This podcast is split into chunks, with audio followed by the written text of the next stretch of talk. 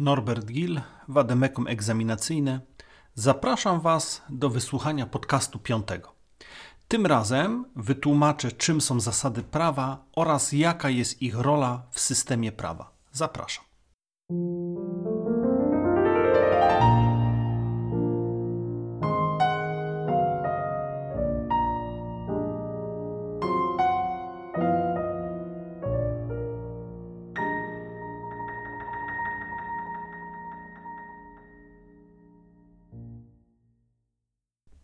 Zasady prawa.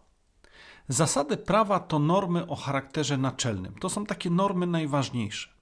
Mamy świadomość, że pojęcie zasady jest pojęciem wieloznacznym, ale bez względu na to, czy myślimy o zasadach na gruncie języka, czy o zasadach na gruncie systemu prawa, bo w końcu prawo jest zjawiskiem językowym. Prawo jest jakby sposobem komunikowania się władzy ze społeczeństwem. To mamy na myśli zasady prawa w znaczeniu takich drogowskazów, czyli pewnych dróg, prawda, w jaki sposób należy postępować. Zatem zasady prawa stanowią fundament całego porządku prawnego. A więc yy, za pośrednictwem zasad prawa komunikowane są nam reguły postępowania oraz jakby granice jego oceny.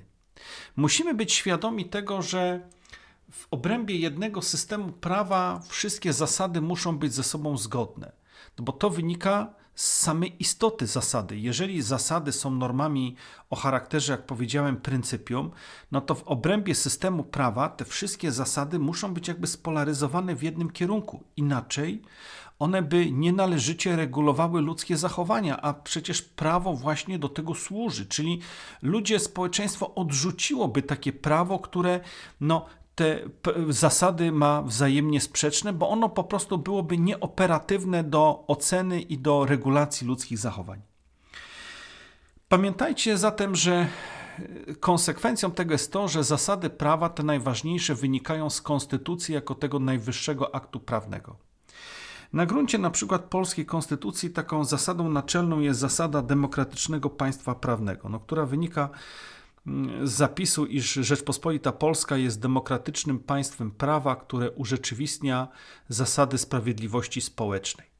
Z tej normy obowiązującej, z tego artykułu, który mm, jakby definiuje to, to państwo prawa, można wyprowadzić także jakby konsekwencje, a więc jakby dalsze zasady, które z tej, z tej zasady naczelnej, najważniejszej wynikają. Czyli takie zasady jak na przykład zasada zaufania obywateli do państwa, zasada równości, zasada poszanowania praw słusznie nabytych, czy na przykład zasada nieretroaktywności działania prawa, która stanowi, że prawo nie działa wstecz. Czyli zobaczcie, generalnie wszystkie zasady prawa, no oczywiście są określonymi normami prawnymi, bo one obowiązują w tym systemie, ale także i z tych zasad możemy wyprowadzić pewne konsekwencje, czyli sposoby rozumienia tych zasad, które jakby kwantyfikują, czyli jakby formatują sposób postępowania, kiedy dokonujemy zastosowania innych przepisów prawa.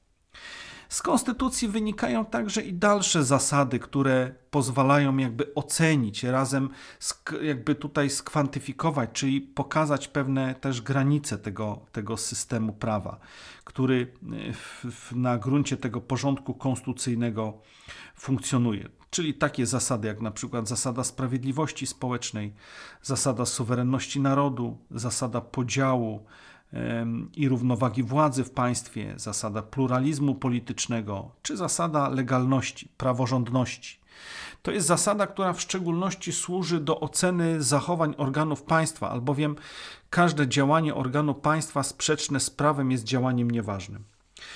Zasady prawa wynikają zatem, jak powiedziałem, z konstytucji, ale i także z prawodawstwa zwykłego. Pamiętajcie natomiast, a contrario, iż zasady prawa nie wynikają z aktów prawa poniżej rangi ustawowej.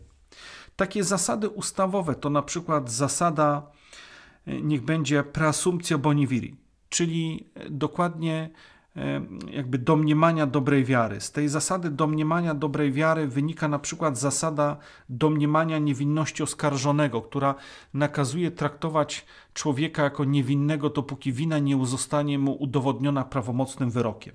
Dalej na przykład zasada nemo judex in causa sua. Nie bądź sędzią w swojej sprawie. Czyli zasada, która e, doprowadziła do utworzenia przepisów o wyłączeniu sędziego czy wyłączeniu urzędnika od prowadzenia danej sprawy. Prawda? No bo jeżeli sprawa dotyczy nas prywatnie, osobiście, albo naszych bliskich, albo na przykład może mieć wpływ na nasz majątek, czy jakieś inne dobra, to może człowiek okazałby się nieobiektywny, może by uwzględnił to w trakcie wydawania wyroku czy decyzji. Dlatego też jakby są instytucje, które nakazują taką osobę wyłączyć od prowadzenia danej sprawy. Dalej zasada indubio pro reo, czyli zasada, która mówi, że wszelkie nie dające się usunąć wątpliwości należy tłumaczyć na korzyść. Czy zasada nullum crimen, nulla pena sine lege. Nullum crimen nie ma przestępstwa, czyli e, sine lege bez prawa, czyli nie można kogoś ukarać za coś, co na przykład nie jest przestępstwem, a tylko byłoby do niego podobne. Może w skutku, ale jednak przy opisie znamion czynu zabronionego te znamiona nie zostałyby spełnione albo nulla pena, czyli nie można kogoś skazać albo na przykład potraktować takim środkiem przymusu, które, którego prawo nie przewiduje. Dalej niech będzie jeszcze zasada res judicata, nebis in idem procedatur, czyli jakby nie proceduje się dwa razy w tej samej sprawie. W wolnym tłumaczeniu nie można kogoś ukarać dwa razy za to samo. Czy zasada ignorantia juris nocet, czyli nieznajomość prawa szkodzi. Nie można się zasłaniać nieznajomością normy prawnej, nieznajomością przepisu, aby uniknąć odpowiedzialności. E, natomiast zasada ignorantia facti non nocet stanowi, że nieznajomość faktu nie szkodzi, ale jak widzicie, są to konsekwencje zupełnie dwóch różnych spraw. Pierwsza dotyczyła nieznajomości przepisu, i tutaj wytłumaczenia nie ma, co innego nieznajomość faktu. Ta zasada jest na jednym z filarów Sądu Najwyższego. Reasumując zatem e, ten podcast. Czym są zasady prawa? Zasady prawa to normy naczelne, normy zasadnicze, fundament e, z tego systemu prawa, które wskazują kierunek dokonywania wykładni przepisów oraz kierunek, w jakim e, winny działać organy państwa. Dziękuję bardzo.